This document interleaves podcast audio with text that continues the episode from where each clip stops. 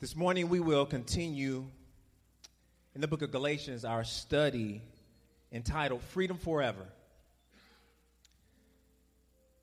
And today, as we begin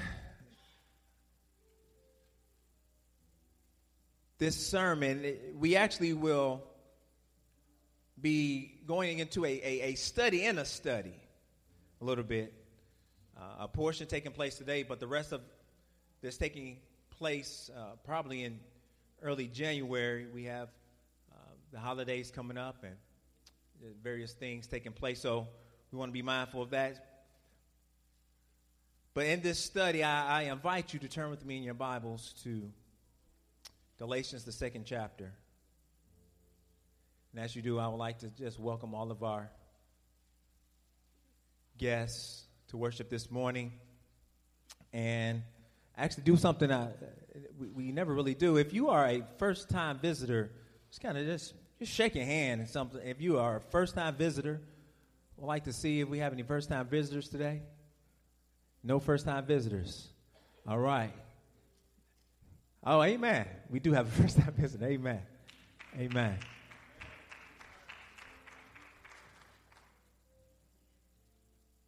Did that to see if we've been about our business. Because if we just the same folks here every Sunday, then we ain't doing something right, is we? We ain't telling somebody about Jesus. We ain't inviting somebody to church. We got work to do, y'all. We got work to do. Galatians, the second chapter. We'll be reading verses 11 through 21. Again, taking half of this this week, verses 11 through 14 specifically, and the rest next time we uh, open up to Galatians. Galatians, the second chapter, beginning with verse 11.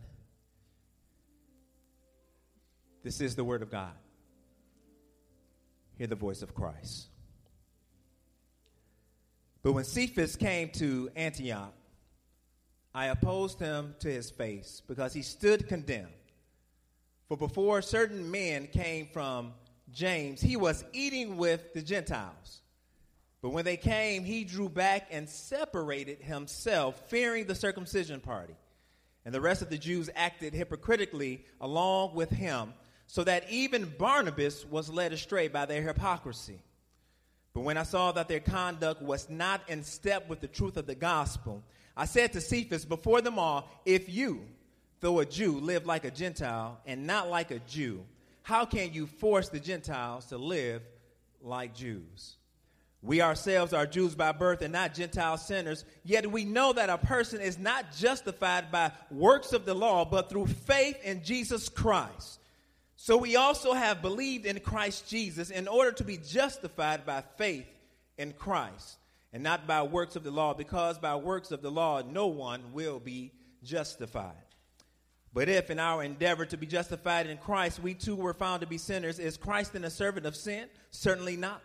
For if I rebuild what I tore down, I prove myself to be a transgressor. For through the law I died to the law, so that I might live to God. I have been crucified with Christ. It is now no longer I who live, but Christ who lives in me. In the life I now live in the flesh, I live by faith in the Son of God who loved me and gave himself for me. I do not nullify the grace of God, for if righteousness were through the law, then Christ died for no purpose. May the Lord add a blessing to the reading of his word. You may be seated. Heavy subject matter this morning. I'd like to tag this text free from hypocrisy, confronting the sin of racism free from hypocrisy, confronting the sin of racism. Let us pray and ask the Lord to bless our time.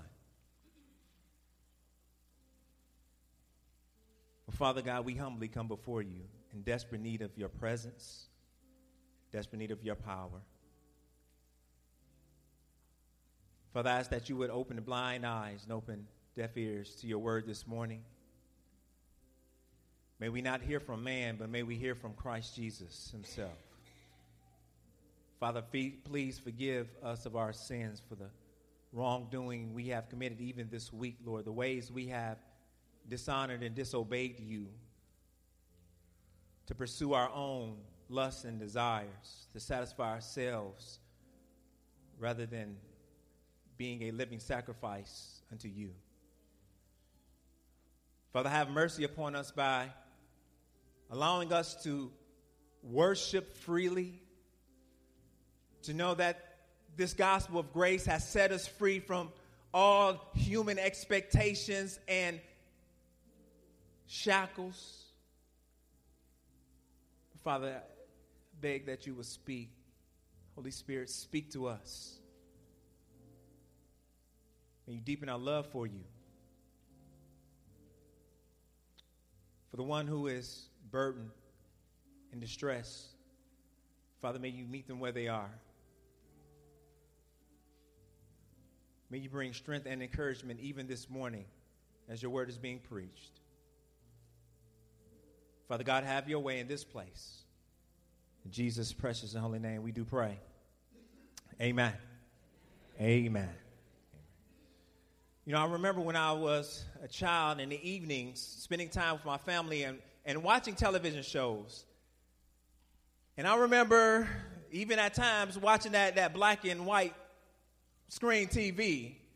Uh, yeah, I act like I don't know what I'm talking about. I'm talking about that TV that you had to put aluminum foil on the antenna to even get the signal to come in.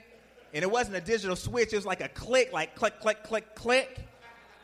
And then you get into the high numbers, it was click, click, click, click, click, click, click.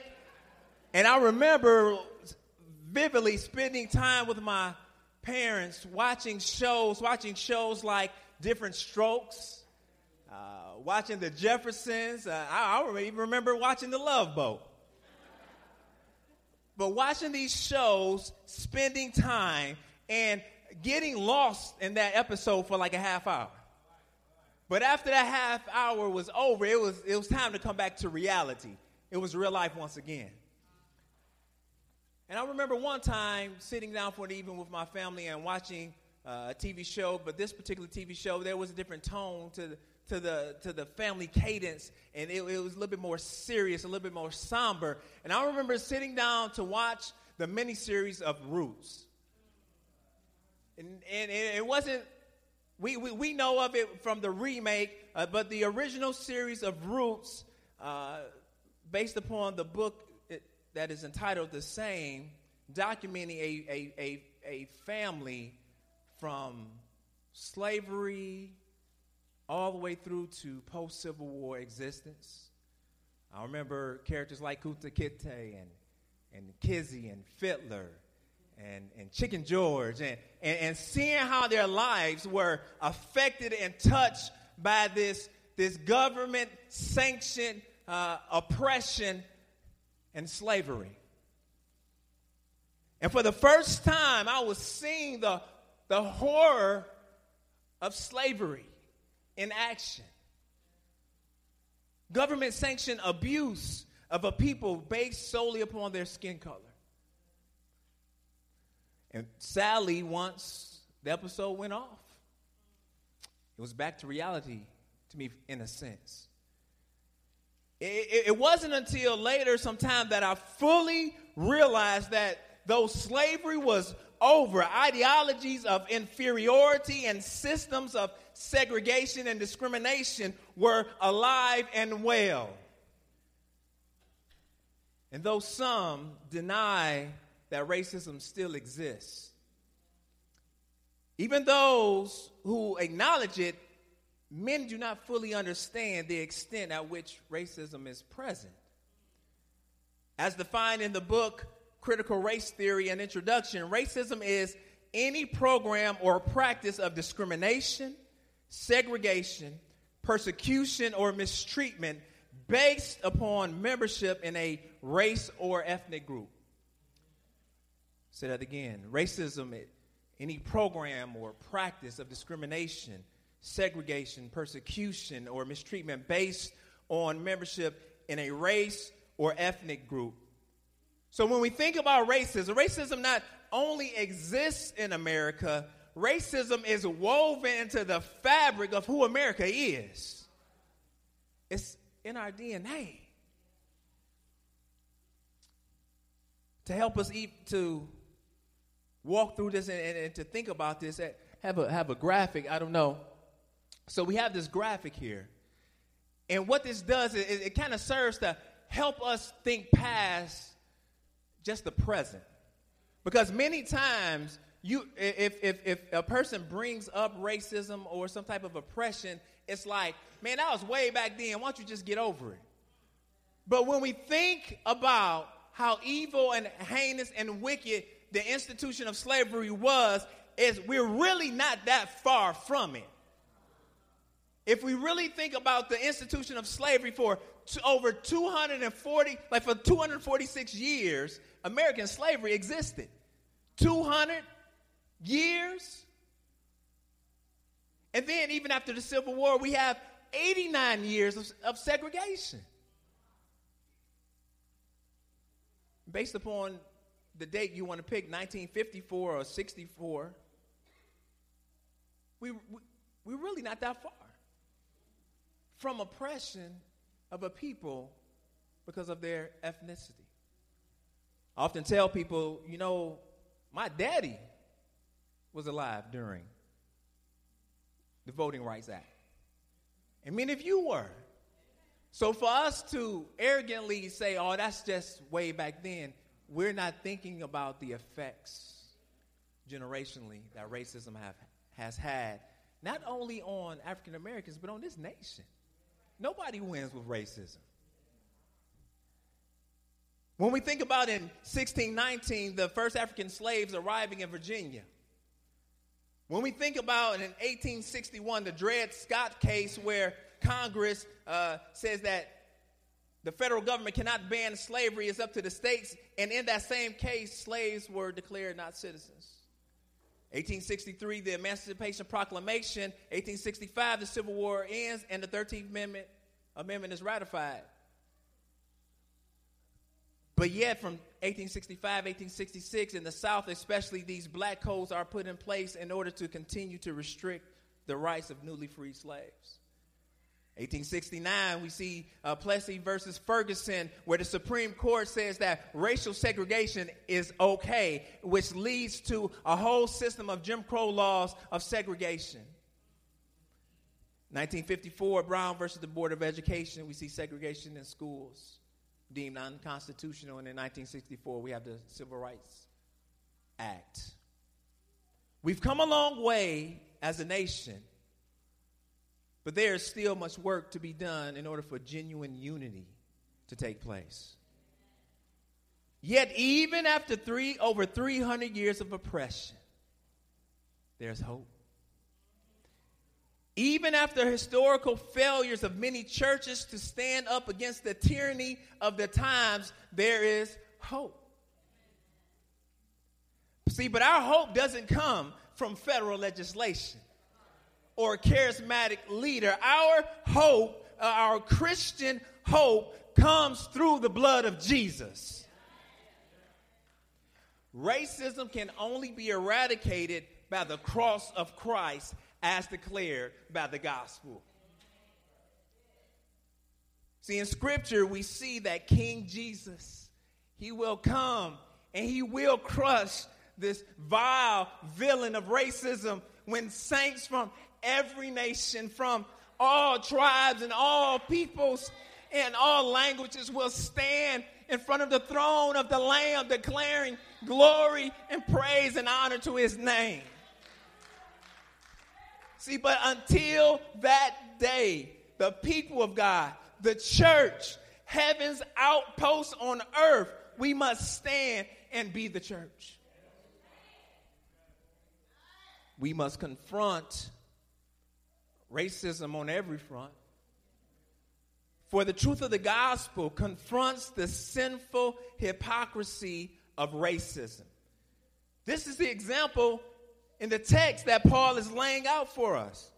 See, here he, he illustrates what it looks like to not only talk the talk, but to walk the walk.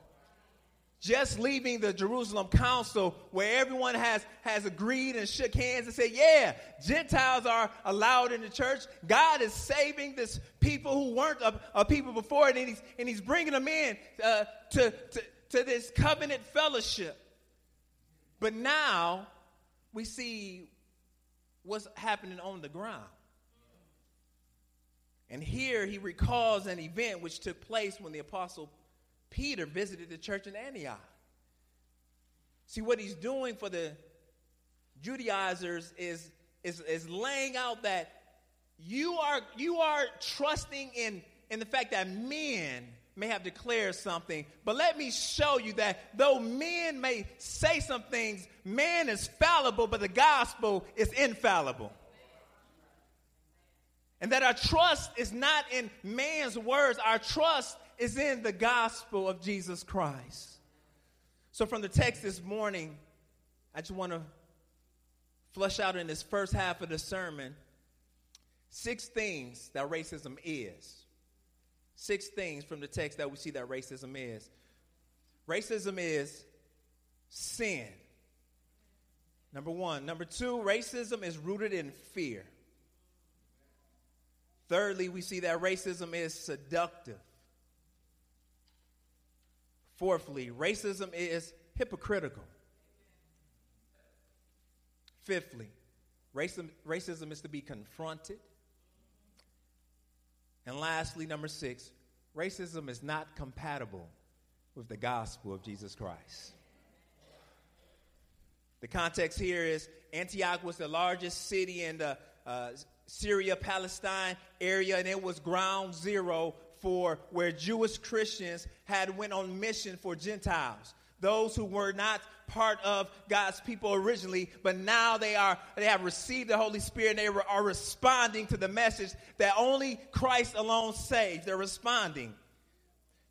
This is the location of the first Gentile church. As a matter of fact, in Acts 11, in Antioch is where the disciples were first called Christians. This Gentile church. So as we see the text open up, we see Peter, he, he first arrives in this predominantly Gentile city, and we see him chopping it up with the locals. He's getting in with them. He's, he's eating their food. He's having meals with them, uh, uh, symbolizing that they are fully accepted. They, they are part of the covenant that God has established. He's doing life with them. But then all of a sudden, some Jewish Christians come to town and for whatever reason, we're not sure why, why, why they're there or how they heard about what's going on. But as soon as they arrive, things begin to change. Peter begins to segregate himself from the local Gentile Christians. And soon after, uh, other Jews begin to segregate themselves, following Peter's lead. In segregating the Jews from the Gentile Peter brings the vision to the church in Antioch, dismantling any semblance of unity, bringing that divide of us and them. Yeah, we over here, they over there. See, and on the surface, the, the Jews will point to the ritual purity laws, which say that they cannot eat certain things in order to be clean and that clean means to be acceptable before God. They will point to these laws. They will point to the fact that uh, there's a tradition that Gentiles were, were unclean because of what they ate, because of how they lived. So, for a faithful Jew to eat with a Gentile, you were you you were going to become unclean yourself. So that means you would not be acceptable to God. But there's something deeper that's going on here a sinister belief is at work.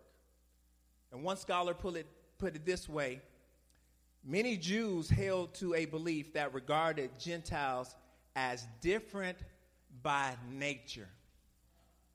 Because they believed that Gentile ancestors were not freed from the evil impulse at Sinai as Israel was. What are they saying? They're saying by nature, Gentiles were different from them because God hadn't fixed them up on the inside. So by nature, they, there was something completely different from Jews and Gentiles. Simply put, Jews would say that Gentiles were second class citizens outside the covenant community of God. therefore not worthy of equality from God. Gentiles were an inferior people. Is this not the fundamental belief of all racist thought? That by nature, you're less than. You're inherently evil and wicked because of your ethnicity.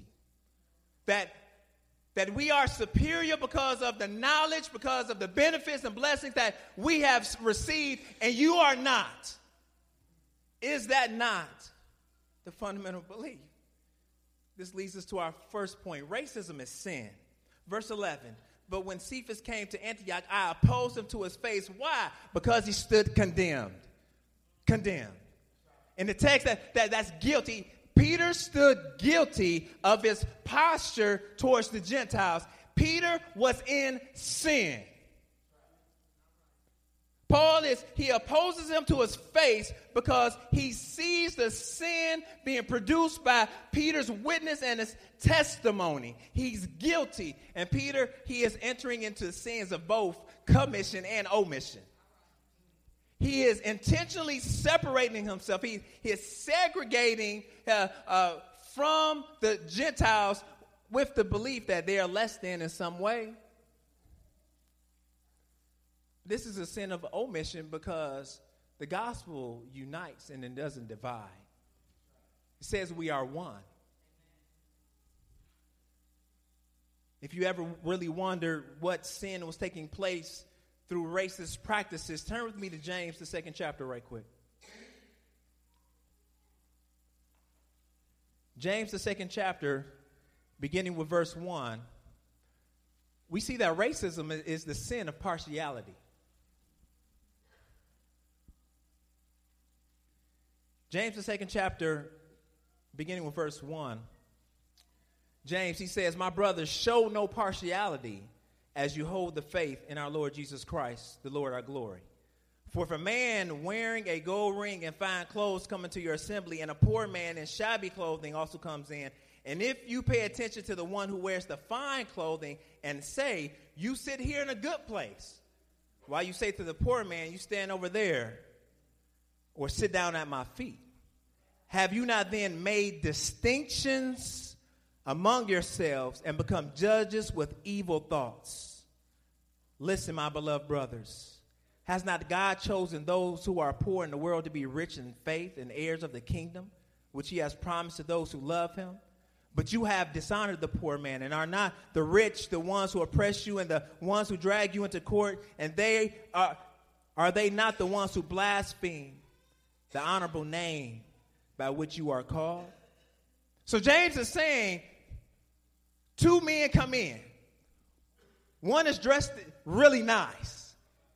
He has a really nice gator skins on and, and, and he looks the part. He looks like he really fits. And you tell him, oh yeah, you, you come up to the front.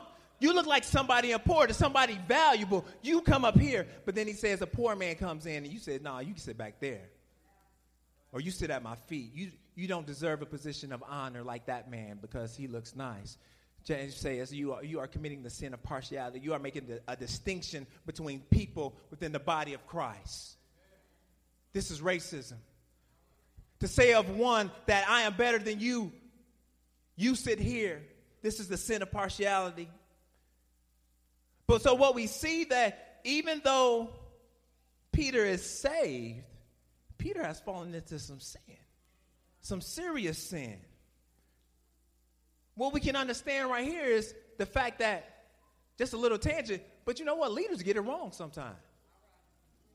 Don't believe, here, here, Peter, the apostle of apostles. He's the one that, that it, it, it had preached at Pentecost. His theology was tight. His doctrine was tight. He had everything on paper. If he took the test, he'd pass the seminary exam. But when it comes to living out life for real, many of us fall, many of us fall into sin. Not just leaders, you too. Because we know what we're supposed to be doing, but we find ourselves doing things we're not. When it comes to really walking out your faith, there's going to be times where I will say stupid things. I will say wrong things. I would be in sin. My prayer is that you would give me grace and allow me to repent to make things right. And so we know that leaders fail, but the gospel doesn't. That's his point. The people that we prop up, the people that we think are all that, that they will fail. And if your trust is not in Jesus Christ and this beautiful, glorious gospel, you will be let down. Think about your lives. How many times have we heard someone say, Well, I'm not coming to church. It's a bunch of hypocrites in there. They did this. My pastor used to. The deacons used to. But you know what? If you continue to look to man for approval of God's glory, then you're looking in the wrong place. You need to look at the gospel and see how exquisite, how beautiful, and how pure it is, and place your faith on that. A faith placed on anything besides the gospel is a faith that will be disappointed. You'll be disappointed.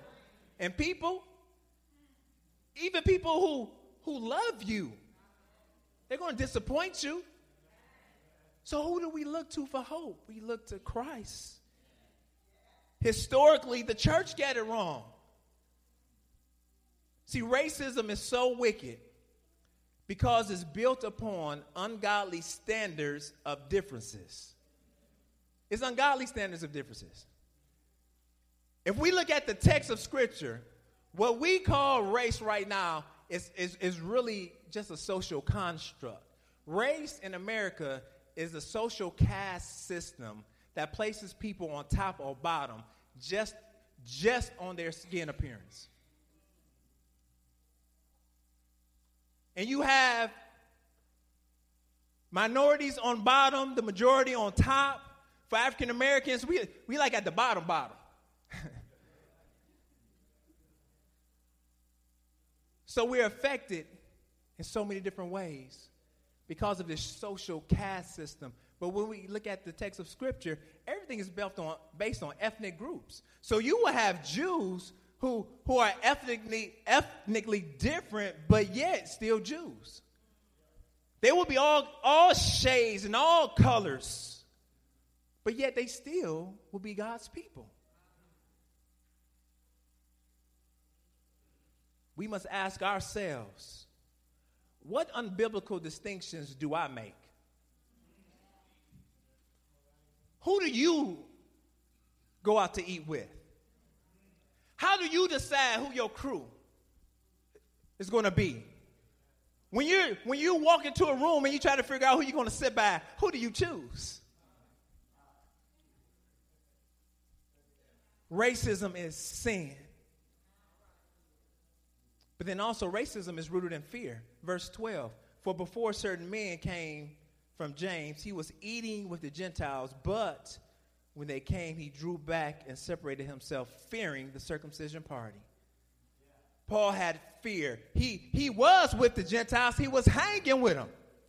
Give me some of that bacon, brother.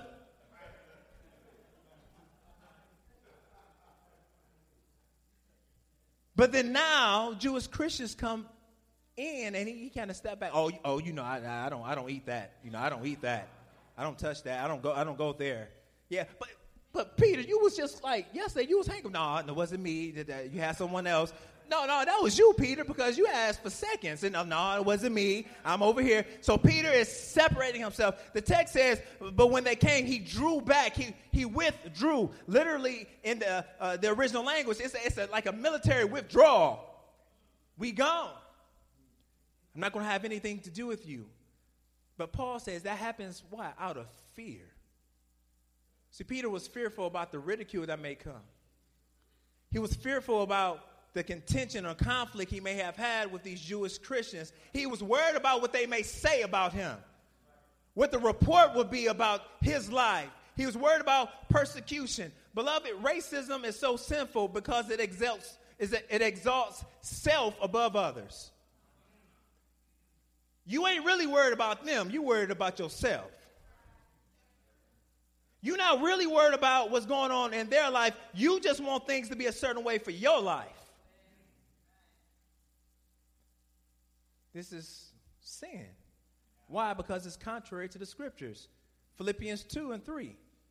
Do nothing from selfish ambition or conceit, but in humility count others more significant than yourselves. Let each of you look not only to his own interest, but also to the interest of others. That's scripture. But racism says, I'm concerned about my reputation. What if my, chi- what if my child marry outside of my race? What are they going to say about me? What are they going to say about me if I walk in the room with someone who doesn't share the same ethnicity? What are they going to say? I don't care. I don't actually care about the person. I'm worried about my reputation. I'm worried about my comfort. This is sin. So we must ask ourselves how has fear driven you to consider yourself above everybody else? How has fear caused you to make decisions that you're only worried about your outcome and not the outcome of your spouse, not the outcome of your children? I'm, well, I'm you know, we, we got to get these lights on, so I'm just going to use their name and get credit. I know their credit going to be jacked up when they get older, but hey, we got to do what you got to do. I'm Madeline. Let me stop.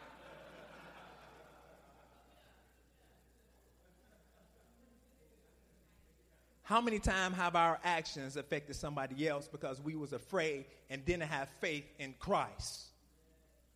We got to make it happen. End up failing because we don't trust Christ. Racism is rooted in fear. Not only is racism rooted in fear, but racism is seductive. Look at verse 13.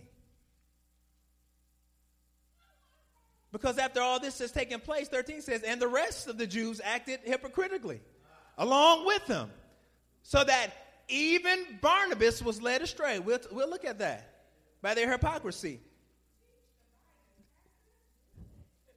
Even Barnabas, as the Jews are seeing Peter's life, uh, uh, they're looking to him for a witness and an example, and he begins to lead them astray. And now all of the Jews uh, want to get caught up in this ethnic pride that this is us and that's them.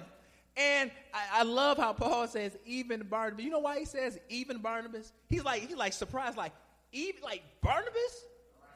Turn with me to Acts 11th chapter? Why, why is Paul like, what?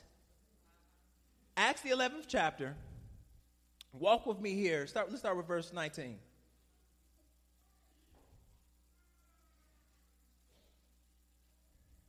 So, verse 19, it says, Now, those who were scattered because of the persecution that arose over Stephen traveled as far as Phoenicia and Cyprus and Antioch, speaking the word to no one except Jews. So they, they're worried about this oppression that's coming. They're only talking to Jews. He said, but there were some of them, men of Cyprus and Cyrene, who on coming to Antioch spoke to the Hellenists, these would be Gentiles, also preaching the Lord Jesus. So they, they, they leave Jerusalem. Now they come to this pagan city, this city full of Gentiles, and begin preaching Christ to whoever they come in contact with. They're not just looking for Jews. Verse 21 And the hand of the Lord was with them. And the great number who believed turned to the Lord. The report of this came to the ears of the church in Jerusalem, and they sent Barnabas to Antioch. Folks getting saved. We need to see some more teachers, some more pastors. Barnabas, you go holler at them. So Barnabas goes. When he came and saw the grace of God, he was glad. And he exhorted them all to remain faithful to the Lord with steadfast purpose for he was a good man, full of the Holy Spirit and faith, and a great many people were added to the Lord. Now, watch this. So Barnabas went to Tarsus to look for Saul. And when he had found him, he brought him to Antioch. For a whole year, they met with the church and taught a great many of people. And in Antioch, the disciples were first called Christians. Barnabas, you, one that came that got me to come teach the Gentiles in the first place. Don't underestimate how powerful the peer pressure of racism is. You get in your little crews, you get in your little circle of friends, y'all all look the same, talk the same, anyone else that tries to come in that's any bit of different, we like, nah, bruh, you ain't with us. We're like, nah, you can't hang with us. Oh, yeah, oh yeah, I hit you up later. And, and we know we ain't thinking about them.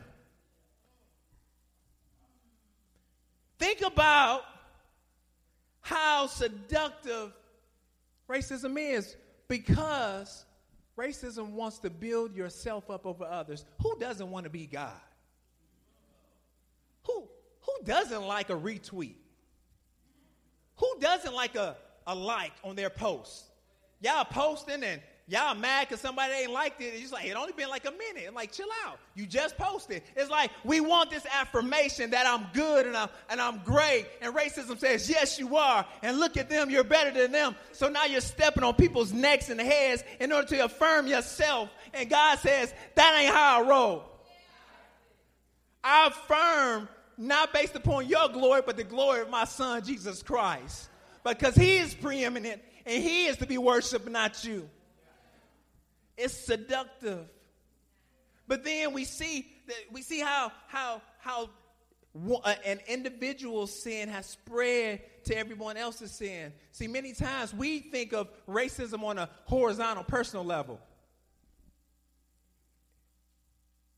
And racism seems to be that one sin that everybody in the church gets licked. I ain't racist, really. Like everybody in church. I don't struggle with that sin. Really? But we think about racism in personal, like you and me. Like you ain't called me out my name, so I guess we straight. But if racism is sin and sin is in us, then we have racist tendencies, all of us. And if people build structures, then those structures that are built by sinful people should have uh, images of racism built into those structures themselves. So this is not only talking about this horizontal personal uh, racism, this is talking about structural racism, how businesses get loans, where people live in a city,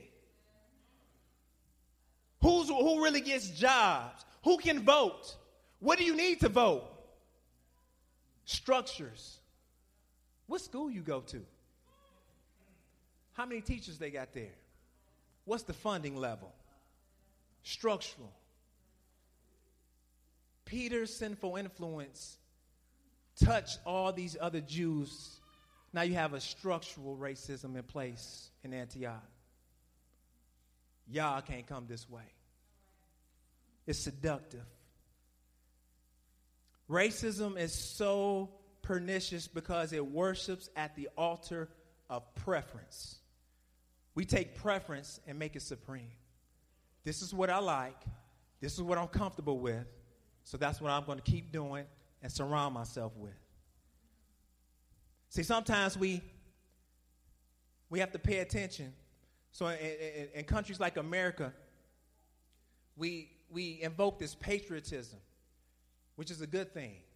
To honor the honor the country, thank the Lord for all of the rights we do have. The uh, I, I, was teaching this morning to the youth and talking about uh, allegiance like, I, well, I don't care what you say about America. Would you rather have allegiance to America or would you rather have allegiance to Russia?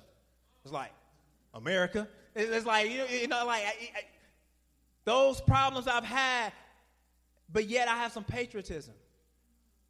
I appreciate the soldier sacrifice. I appreciate the military. I'm going to pray for my president.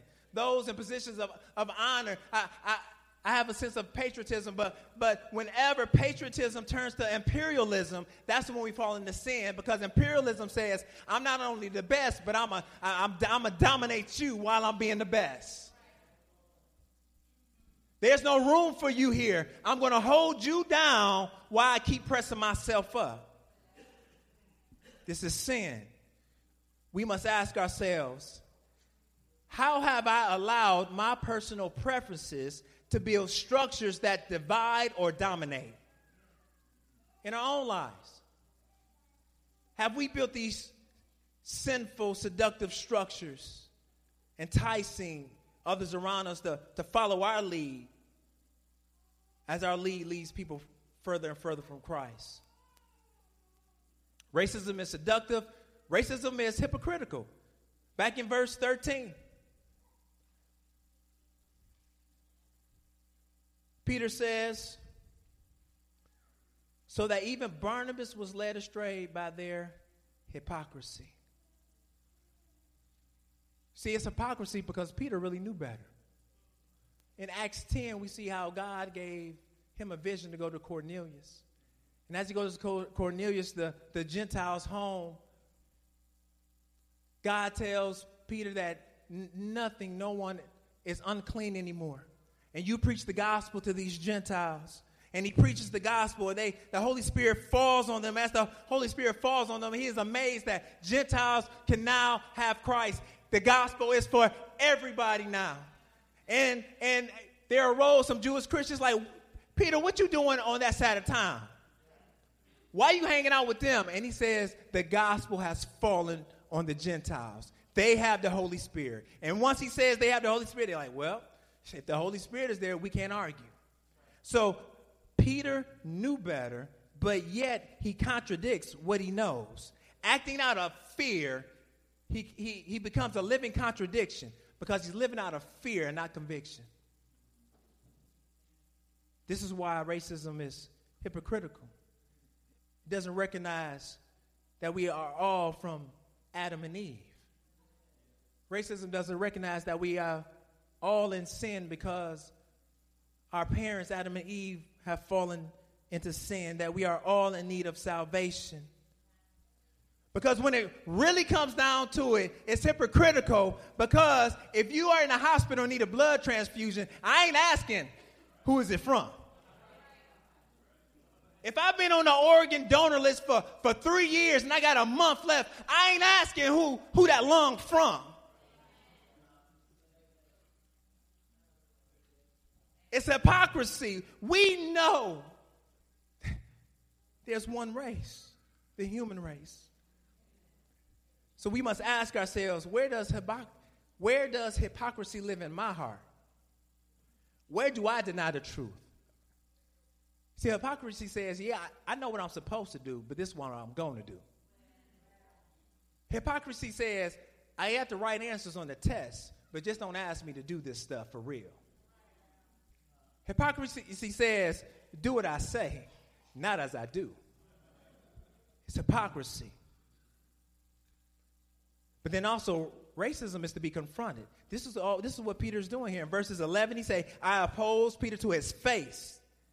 Verse 14, he says, But when I saw their conduct, I said, he wasn't silent about it.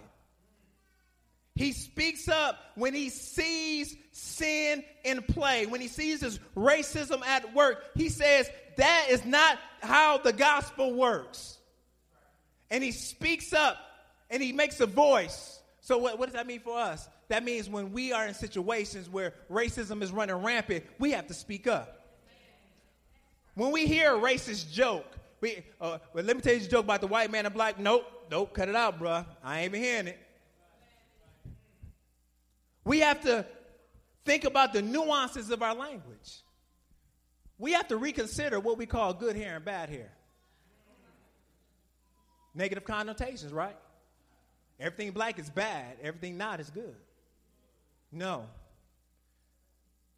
When we start our conversation with, man, white people or black people, ah, we got to confront that.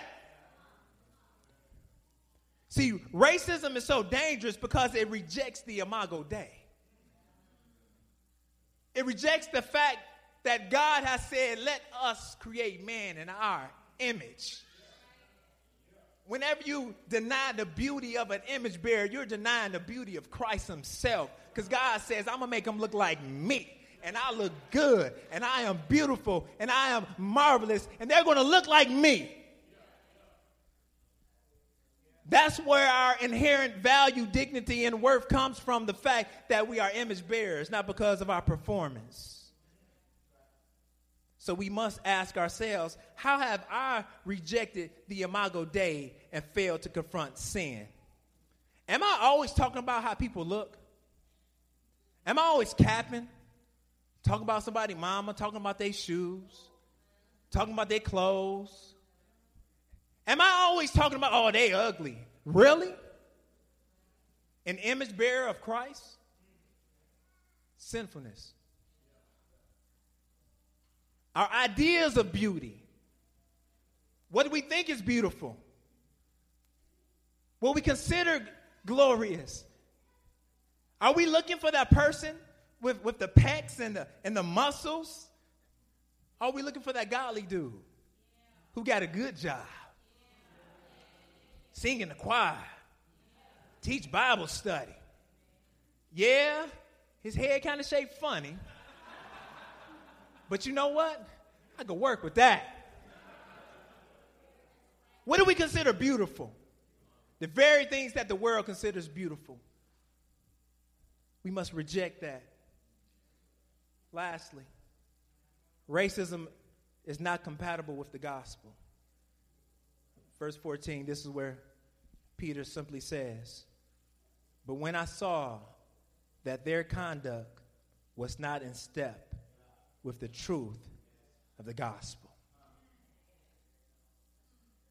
Distinctions, partiality, preferences in lieu of the gospel, they're not in step. The, the, the word here, it, it, it, means to, to walk in a straight line with. It, it actually like literally means like ortho walk. Like to walk to walk rightly. And if you have a gospel that's making distinctions that is contrary to, to, to, to what Christ is saying, if you have a lifestyle that is making distinctions out of step with the gospel, you're in sin because racism is not compatible with the truth of the gospel. What is the truth of the gospel? that we all have come from Adam and Eve, that God created in the beginning. He is the sustainer and the creator of all things. But because man, Adam and Eve chose to sin, we all fall short of the glory of God and stand in need of a Savior. We're born into sin, shaped in iniquity, in need of rescue from Jesus Christ alone. See, we can't, we can't be good Christian racists.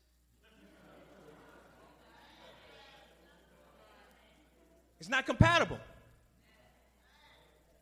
If you ain't struggling, now there may be a struggle. Again, the church seems to be a place where everybody don't struggle with racism. But if it is a struggle, it needs to be a struggle. But we can't just say, nah, I don't deal with it, or that's just how I am. We must deal with this. Racism is so evil because it opposes the truth of the gospel.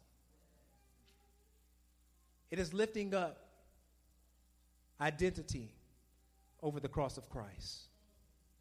So we must ask ourselves do I live in light of the gospel or do I live in light of the culture? Racism is not compatible with the gospel. The ultimate problem with racism is that it's a, it's a value system. And this value system is the perception, the per- perceived performance of a particular ethnic group is more valuable than another group. That's where racism stands. So if we have a gospel that's not works based, how can we have an existence that's works based? How can I value a certain ethnic group's work over another if my salvation is not troubled about my work? How can, how can I say, Lord, before you I stand naked, having done nothing, uh, only by the blood of Christ, and then look at another racial group? I wish they would just get themselves together.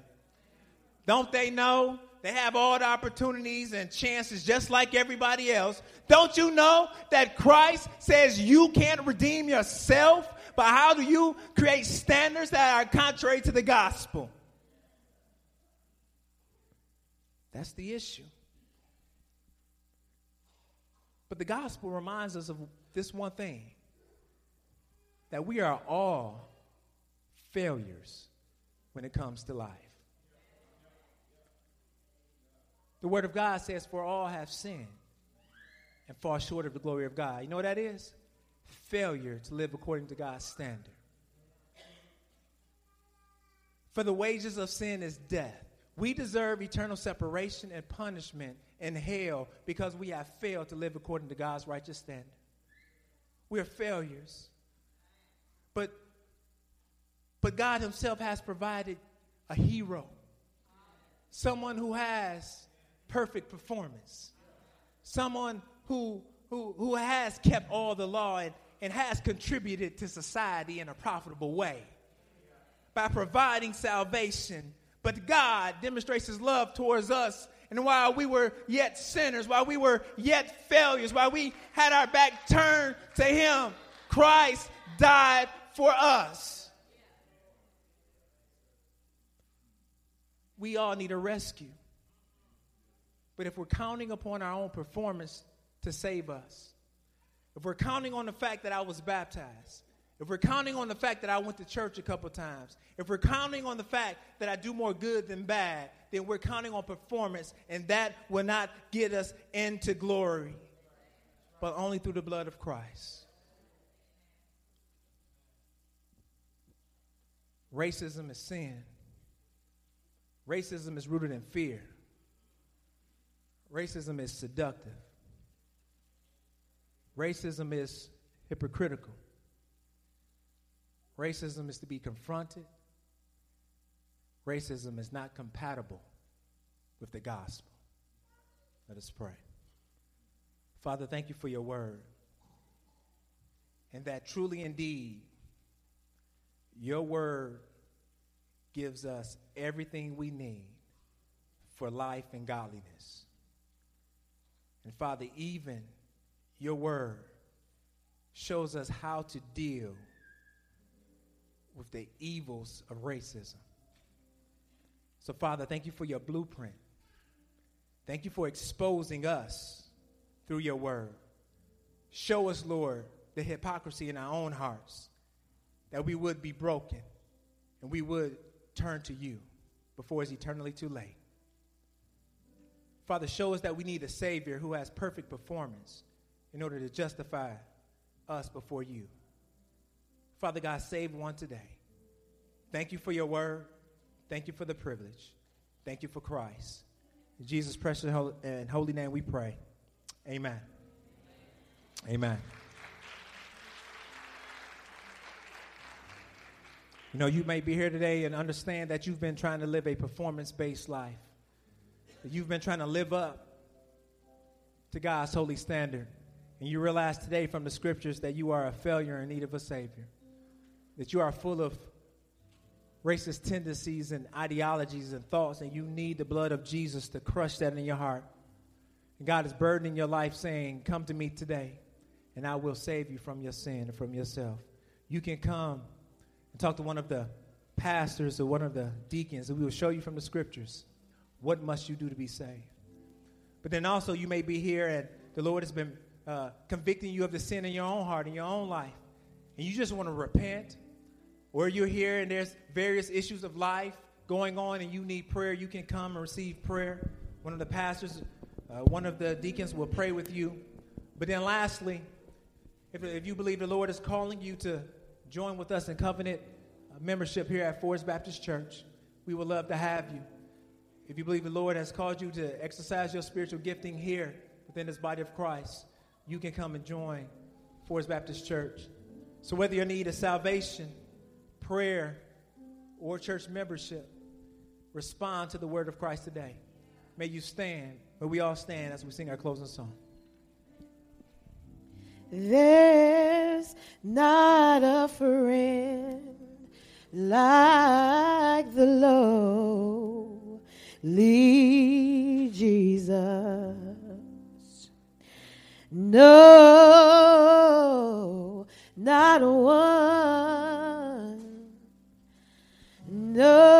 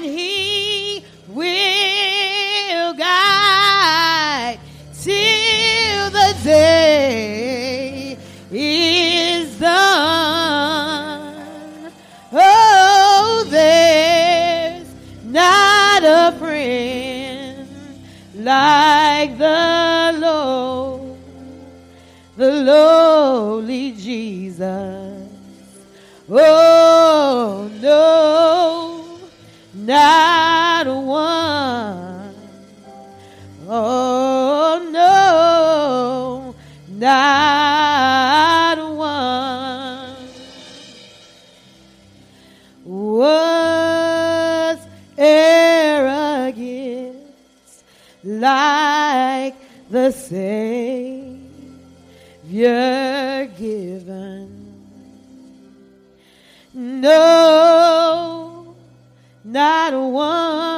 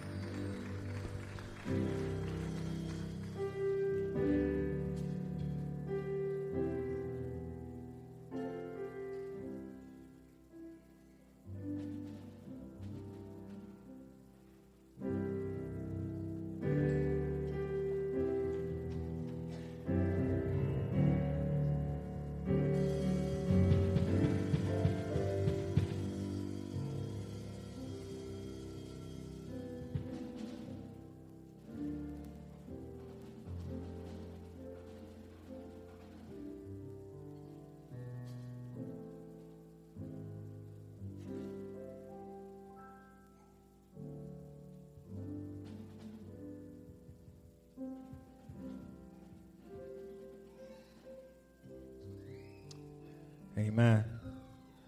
At this time, we're going to transition in our worship service to continue in worship, but through the giving of our tithes and offering and the taking together of the Lord's Supper. When we come before the table, we come expectantly, grateful for what Christ has already done. For Jesus Christ, He gave two ordinances to the church the first being baptism, the second, the Lord's Supper. Each one of these ordinances, in and of themselves, there is no saving power. Baptism doesn't save. Lord's Supper doesn't save. But it is an expression of an internal work that has happened. Baptism expressing that I am dead as well and risen from the grave to live with Christ. But the table signifies that I am celebrating what Christ has already done on the cross. And I look forward expectantly to that day where I will be with him in glory. And we will sit down and have a meal of all meals, celebrating the risen Savior. The Apostle Paul gives us word on how to approach the table. And he says in 1 Corinthians, the 11th chapter, For I received from the Lord what I also delivered to you that the Lord Jesus, on the night when he was betrayed, took bread. And when he had given thanks, he broke it and said, This is my body, which is for you. Do this in remembrance of me. In the same way, also he took the cup after supper, saying, This cup is the new covenant in my blood. Do this as often as you drink it in remembrance of me. For as often as you eat this bread and drink the cup, you proclaim the Lord's death until he comes. Whoever therefore eats the bread or drinks the cup of the Lord in an unworthy manner will be, will, will be guilty concerning the body and blood of the Lord. Let a person examine himself, and so eat of the bread and drink of the cup. For if anyone who eats and drinks without discerning the body eats and drinks judgment on himself. That is why many of you are weak and ill, and some have died. So Paul is saying that as we come to the table, we come grateful for what Jesus has done, but we come examining ourselves. And if there is any unconfessed sin in our life, before we come to this table, we need to pause and we need to ask God for forgiveness. Lord, forgive me for my sin, for my disobedience, for my rebellion. Please forgive me and help me to turn away, to not rebel any longer. Paul says this is a serious matter and we shouldn't come flippantly. We shouldn't come religiously. We shouldn't come just because I came last time and the time before that. But I should come because I know Jesus is my Lord and I know I will see him and I am celebrating the day I will see him face to face. So as you come, you will bring your tithes and offering as an act of worship. And then you will take the elements back to your seat and we will take the supper together. For those of you with small children, we ask that those who are professing Christians who have repented of their sin and trusted in Jesus Christ alone, we ask that only Christians will take part in the Lord's Supper. So let us be mindful, let us examine ourselves, but let us be grateful as we come and worship through the giving of our tithes and offering and the taking of the Lord's Supper. Let us please stand and follow the directions of our ushers.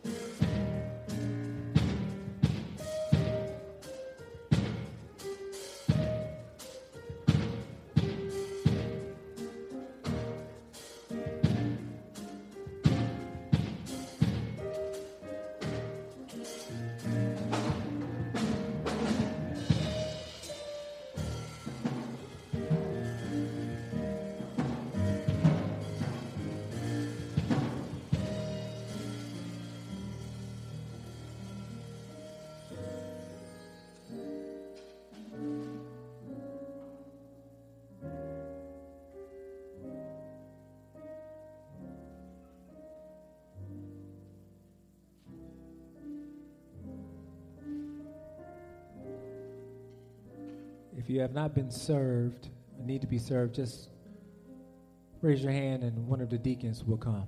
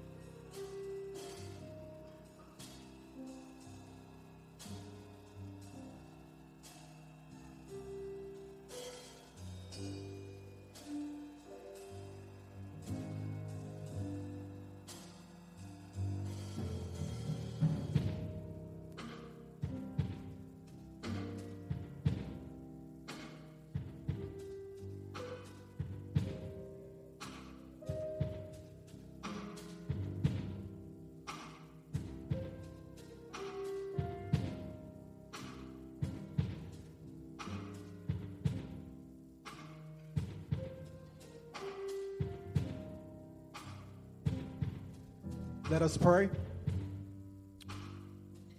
Our Father and our God, as we reflect on that day that you sent your Son to die on the cross for our sins, Lord, may we remember the blood that was shed for our sins. May we remember the body that was broken, Lord, for our behalf.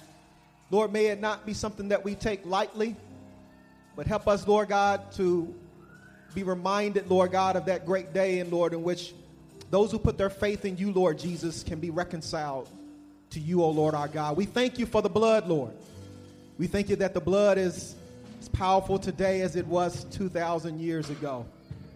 Thank you, Lord, that you loved us enough that you demonstrated it by giving your life on the cross, that we would have a way and the only way to be reconciled to you, our Father. Thank you, Lord God. May you bless all that is going to be done. In the name of Jesus Christ, we pray. Amen.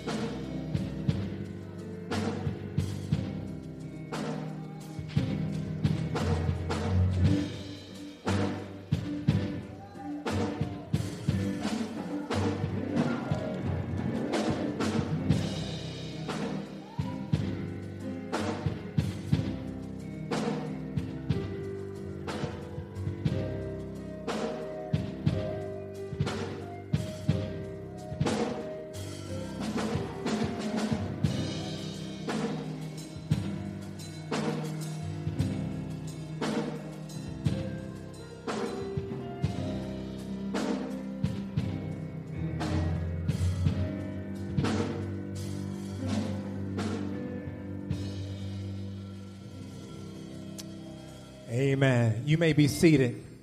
At this time, we have a special announcement.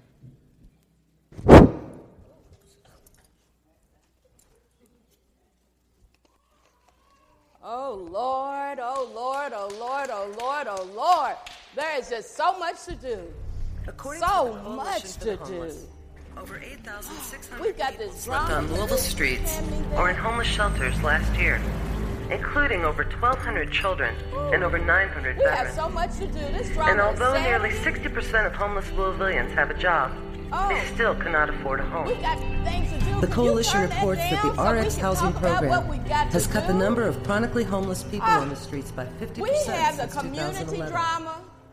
The community drama is this Saturday. We've got like 50 people in the cast. We need donations. We need people to stay after church to help move the chairs. We need toiletries. We need so much. We just got so much to do. Just too much. Listen, Mary, why ain't you doing something? Mary, you could be helping. You know that. We got things we have got to do. Y'all know the drama Saturday? Martha. I got a list. We need toiletries, the video. Let's focus on what the drama. Oh. It is to proclaim Jesus Christ to those that are lost. And also, we want to help the homeless um, in Louisville uh, with uh, donations. And also, we want to uh, give these donations. We're basing this off of Luke 2, uh, Luke chapter 2, and also uh, Luke chapter 1. Uh, the play, we want to bring a play, is Saturday, December the 17th at 5 p.m. We will present a play, and it's called From an Angel's Perspective. Um, so we want to, uh, this is the uh, Christmas story from an angel's perspective. So we want to invite you. Please invite others to come and also bring donations. Uh, bring donations, sorry. Bring donations, uh, hats and gloves and uh, scarves. And we do have a lot to do. But also in Matthew chapter 25, uh, Jesus uh, talks about, you know, when you uh, clothed me and when you fed me, when you gave me drink when I was sick. A lot of times the homeless, they won't, they won't come in. So we want to provide them with the things that they need while they're out there in the weather. So it's about Jesus. It's about Jesus. It's all about Jesus, all caring about for Jesus. everybody. But we do need people. But we do need people. To but help it's us all about the Jesus. chairs. Hallelujah. Amen. Amen. Amen. So you know, uh, you know when you was growing up and you got guests coming, and your mama tell you to be on your best behavior and put a smile on your face, and let's get the house clean. That's what we're gonna do Saturday, okay? But we need some help moving these chairs today, please. Today. As soon as service is over, because we're going to a, another church at two. Amen. Praise God. Amen. Thank Community you. drama. Praise God. Pray Thank for you. us if you can't attend, but attend and bring others because it is all about the Christ child who died for us. Amen. From the perspective of an angel, the Christmas drama. Amen. Amen. So, angel, angel, we know you got it covered. Amen. Amen. Praise God. Thank you.